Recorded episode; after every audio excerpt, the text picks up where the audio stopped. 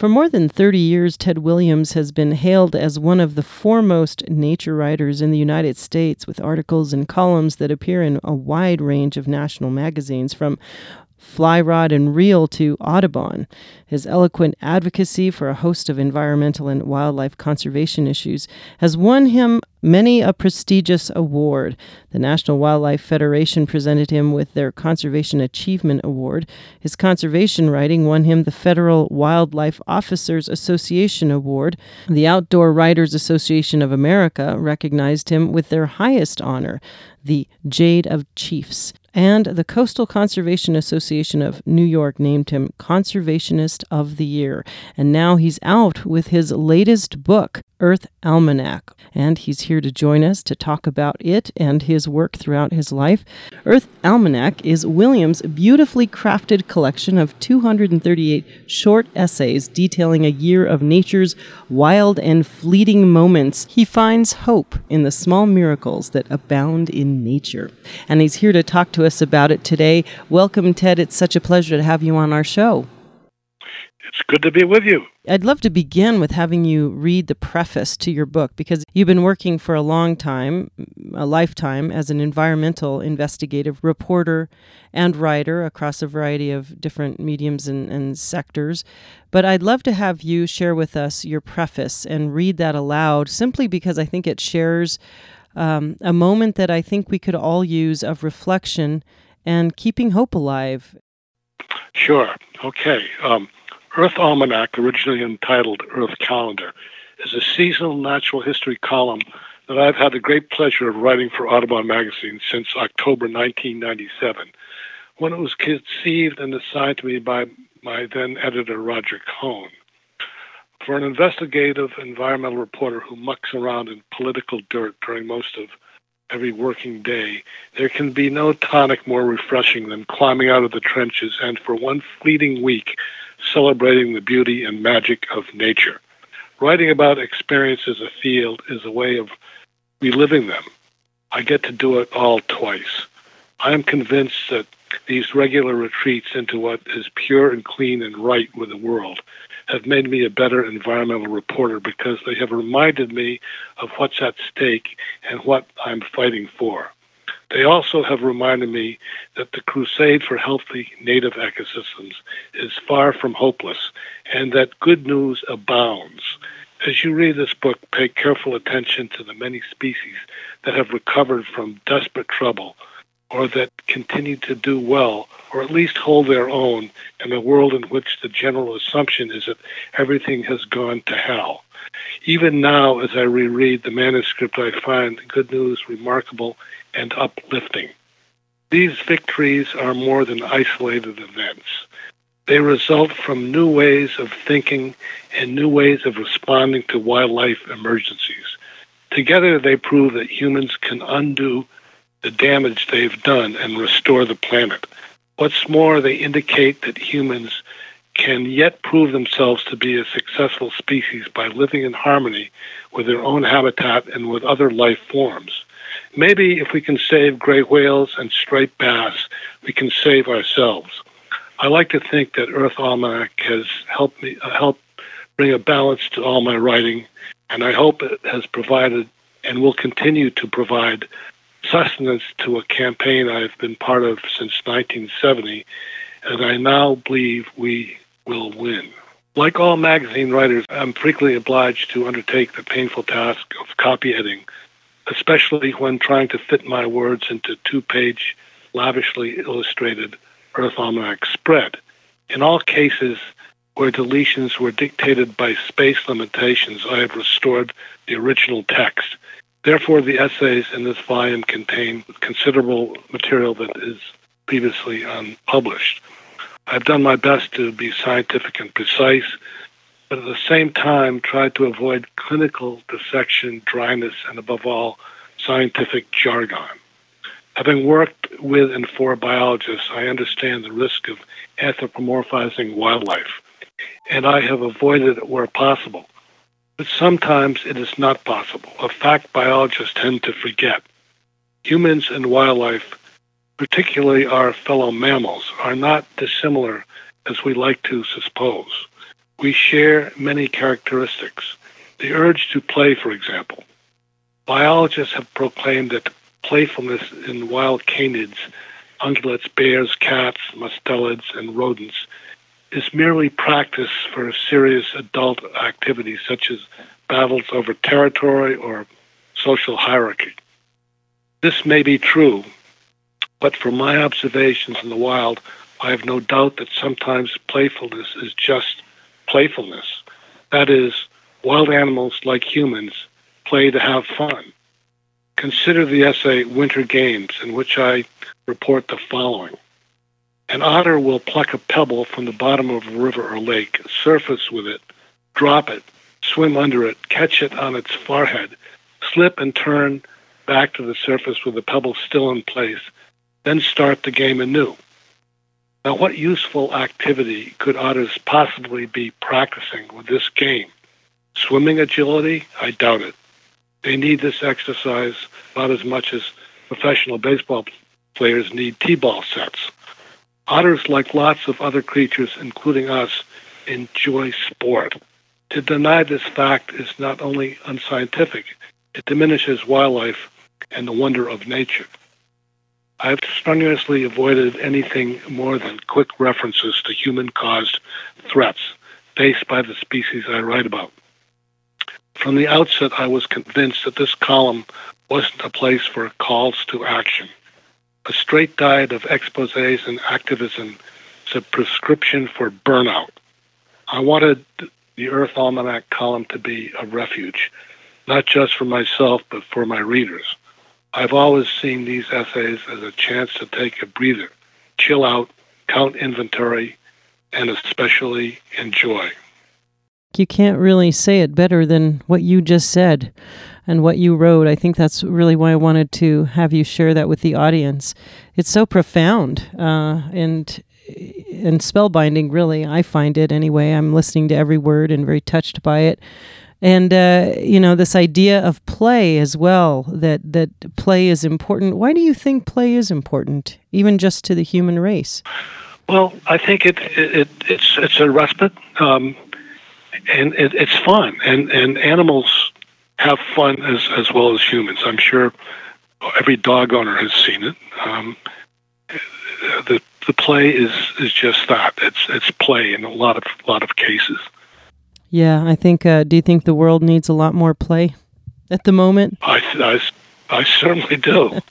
and hopefully, this uh, this book, Earth Almanac, will help people uh, take that refuge. And uh, I, it's just so well written, as you said. You wanted to get out of kind of the the typical writing for a cause or you know the call to action and and just sort of uh, allow people to step away and just find some sanctuary for a moment and uh, and breathe. I think we need some breathing space.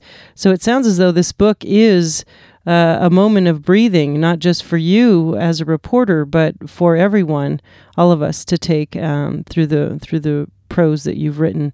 Why did you choose the title Earth Almanac, and how is your version different than, say, a traditional almanac? Well, uh, to be honest, I didn't choose it. My editor, Lisa Gosselin, chose it. Originally, it was called Earth Calendar. Uh, I'm not sure what the difference is. Um, um, either way, was was fine with me. I, am not sure if I mentioned this. Another book that came out um, a few months before this one, also called Earth Almanac by uh, Ken Keffer. It's a, it's a, good book. It's quite different. Uh, I hope that the, the little essays, uh, short reads, will uh, inspire people to get out at the right time of the season and and uh, not only enjoy nature but uh, become an activist to protect it. What was your inspiration for writing this book? celebration celebration of nature and a, and kind of a, a review of, of what we have left and what's good and, and uh, what's worth protecting and saving and recovering. Um, a lot of these species are in process of recovery, but haven't recovered yet. And if we if we work hard, uh, we'll, we'll have them back in in good numbers. And of the species that are out there, what are the ones that you feel are in most dire straits that need to really need full campaigns to help protect them? Well, I think some of the migratory birds are, are in big trouble. We're losing habitat in in uh, the wintering grounds in South America. That's certainly probably biggest priority, I think. Their forest habitat is being destroyed in in their wintering grounds, and and also some of their summer habitat, their some warm weather habitat in the, in the in the north. We're losing that too. Uh, we have infestation of of um, cowbirds in the east, which are there because we've opened up forests and created roads, and these cowbirds are are parasitizing nests of of uh, many species, wood thrushes. Then we have a huge deer overpopulation in the east um, because we've eliminated the obligate predators, which are wolves and cougars, and the deer are destroying their own habitat as well as the habitat of many ground and shrub nesting birds. And what particular industries do you think that people should be paying attention to the most? Well, I think that some of the, the um, greenhouse gas emitters um, need to need to be controlled. Uh, big problem with climate change. We're losing um, a lot of the ice cover in, in, in the Arctic. Um, polar bears are in big trouble. Uh, they're starving and dying because they they uh, they don't have the ice to hunt on. Um, other species as well. And through the years of your reporting and, and writing, what do you think is the most pressing issue for uh, regarding our environment today? Uh, climate change. I think that's a, that's a real threat, and uh, we're we're going to lose species, and we are losing species, and we have to address it. And it's unfortunate that the U.S. is not doing anything about it. How do you stay hopeful in uh, this world of constantly covering this kind of an issue? Well, I think that the older you are, the more you remember how bad it was, and uh, and I I hope that the central message of the book uh, will be that things are not as bad as they're made out to be. Uh, we're making good progress in restoring a lot of wildlife that we've lost. I, uh, I wrote the book for city people too because it's remarkable how much nature you can find even in cities. Um, a lot of it goes unnoticed because some of it's small, uh, but it's important to look. I'm old enough to remember um, in the 60s and 70s when there was no um, Endangered Species Act, no Clean Water Act, no Clean Air Act. Um, no Environmental Policy Act. Um, we were still spraying DDT. I went to work for the Massachusetts Fish and Wildlife Division in um, 1970, and things were pretty grim. Uh, we were still using DDT, and uh, things were not good. We I had not yet seen a bluebird uh, in my mid 20s, and today bluebirds abound. Um, people have been setting up bluebird boxes. Um, bluebirds were were rendered almost endangered uh, by DDT and the invasion of alien uh, starlings and house sparrows, which took over their cavity nesters. So the bluebird boxes, the hole was small enough to exclude starlings, and because of that, uh, house um, uh, other other species uh, can can uh, jenny wrens, for example, and swallows, tree swallows, can use those boxes, and they're rebounding too.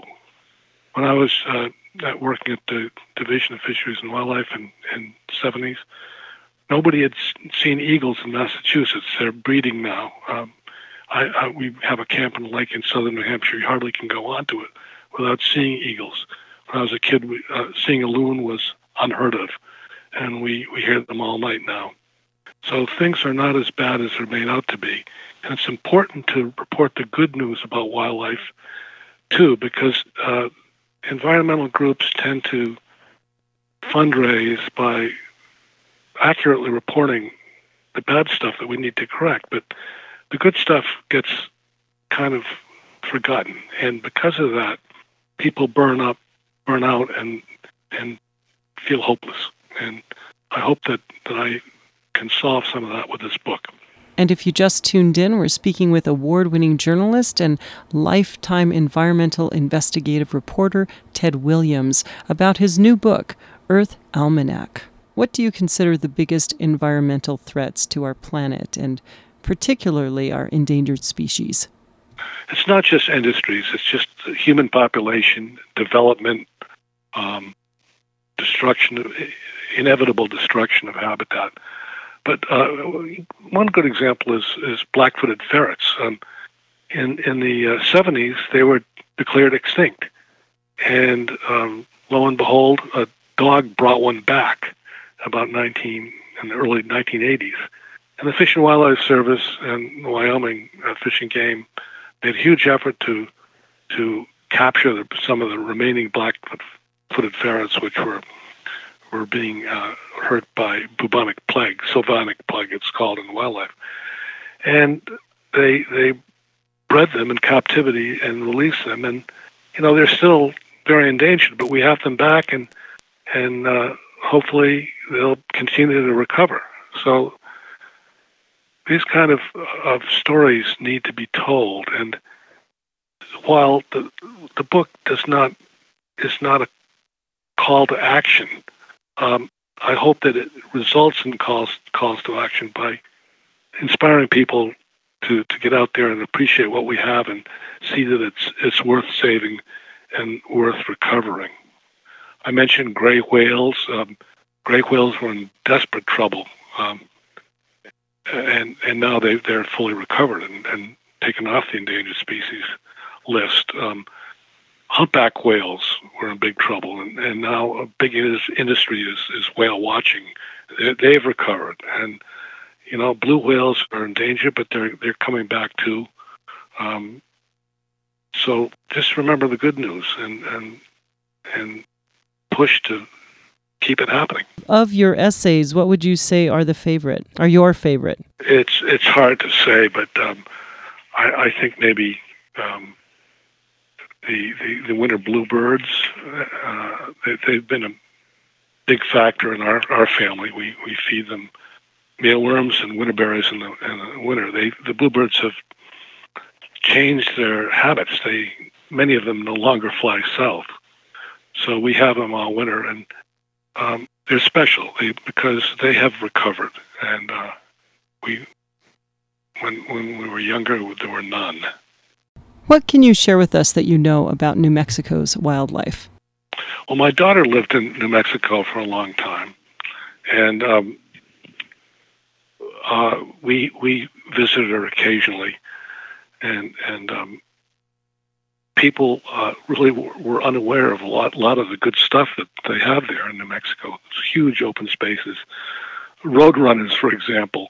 Even in Albuquerque, in my daughter's backyard, roadrunners were, were hunting and grabbing lizards and on the fence. A lot of these these birds were just unobserved and, and by the public and really oblivious to to the, to the uh, um, variety of, of wildlife. Bobcats abounded uh, in the nearby hills. Um, raptors in the in the Rio Grande, uh, all kinds of uh, sandhill cranes, um, um, foxes, uh, other wildlife. It's, it's, it was a rich environment. The, the, the pollution control uh, is, is, coming along. Um, the Rio Grande is a lot cleaner than it was. Um, well, I think the global warming is, is, is, is a big issue, and we we have to get back in the Paris Accord and and uh, be be be a mover in, instead of a, um, a, a blockade. We're right in the middle of a whole lot of change right now. Let's say we go out on a positive note. How about if you read your essay on the fall? Okay. While not immune to spring induced giddiness, members of the Williams family are far more afflicted with a previously undescribed malady called fall fever.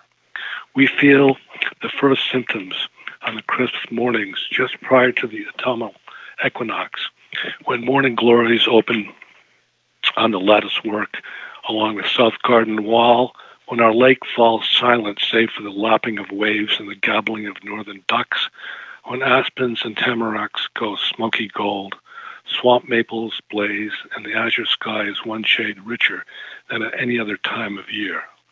Fall brings the fragrance of wood smoke and leaf smoke, sweet rotten scent of frost-killed ferns and deer-bitten apples, young grouse and the touch-me-nots, woodcocks fluttering moth-like into bare alder runs at dusk, wild geese barking as if from treetop level, yet so high they look like ribbons of crepe tacked across the corners of the crescent moon.